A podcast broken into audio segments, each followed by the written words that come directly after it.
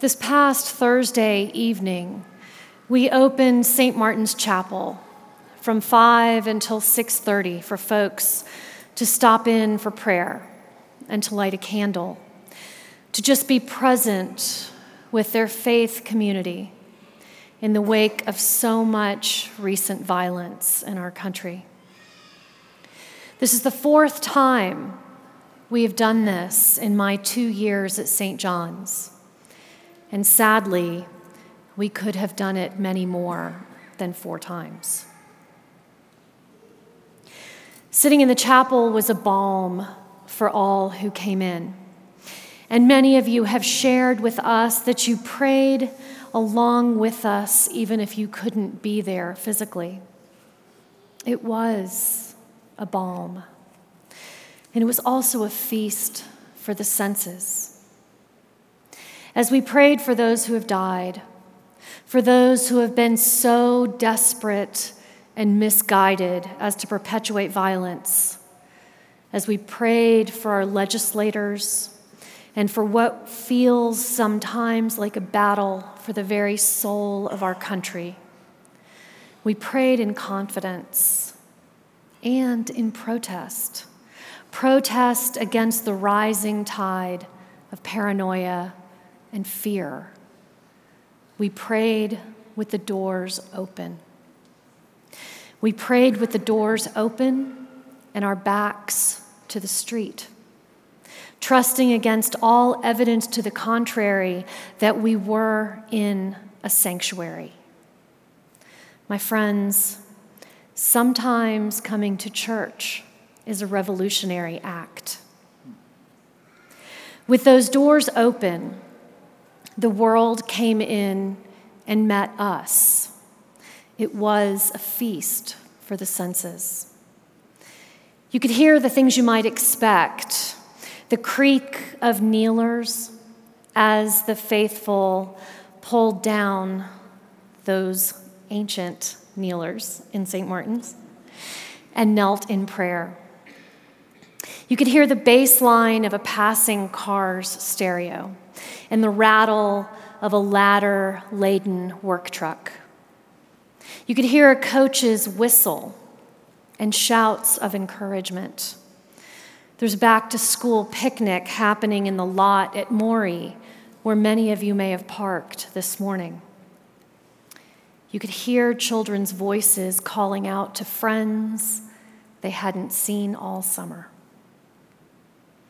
And you could see the familiar faces of the faithful who worship with us week in and week out, and some unfamiliar faces. Some may have read about the prayer time on Facebook or simply walked past and been curious about open doors. And always, I'm entranced by those faces of the angels bowed in prayer and worship that surround Mary and the infant Jesus above the altar. And you could smell the exhaust of cars on a warm and still Denver evening, wonderfully mixed with the scent of candles being lighted by the faithful and burning in a votive stand. It's hard in St. Martin's and in here, in the cathedral, not to be aware and in awe of the decades of prayers that have been said in these holy spaces.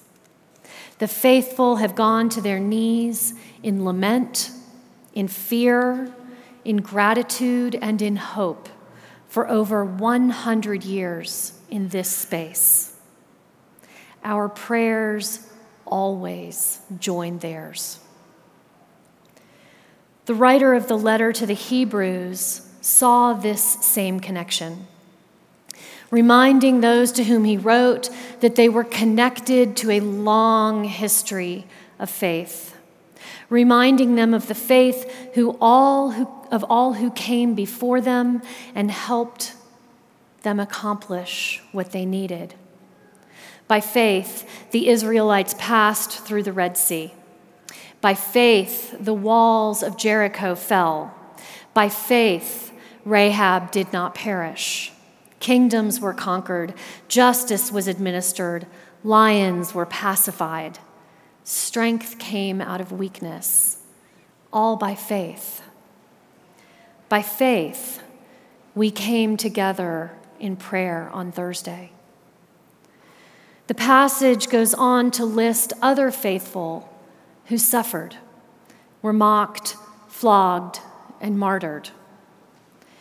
What I appreciate about this text from Hebrews is that it doesn't just say that if only we have more faith, we can do anything and everything, that life will be simple.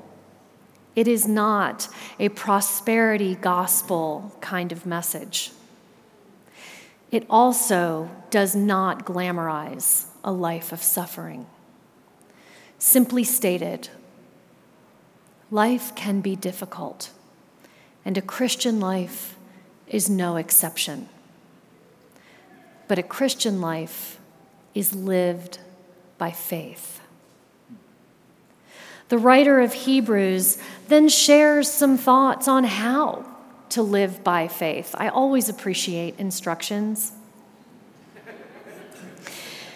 Recall who surrounds us, that great cloud of witnesses, made up of biblical giants mentioned in this scripture, portrayed in these beautiful windows, and even in the carvings behind me at the high altar.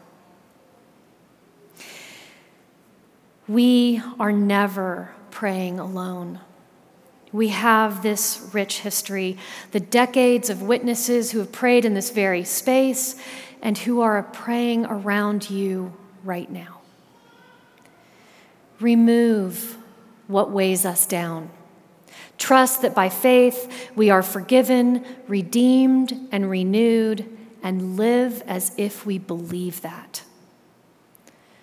Rely on strength that is within us. Run with perseverance the race that is set before us. And always remember who goes before us. Looking to Jesus, the pioneer and perfecter of our faith. As Broderick has stated in a previous sermon, he's not a fan of sports analogies and I'm with him on that. But I read something that fascinated me about thinking about the race in the context of this passage and others by Paul that make a similar connection between living a life of faith and running a race. There is perhaps no other sporting event that allows all level of athletes on the same course at the same time in front of the same cheering crowds. A road race can have a world record holder and a relative novice competing at the same time. The corollary that was offered was that none of us would ever expect to walk onto a tennis court with Serena Williams. We all run the same course, whether new Christians or lifelong. We are all surrounded by that same great cloud of witnesses, and we are all looking to Jesus. We are all doing our personal best to live by faith, whatever that looks like for each of us. Living by faith fuels our fire to run the race. It fuels our fire to show up, whether at a prayer vigil or in a polling place.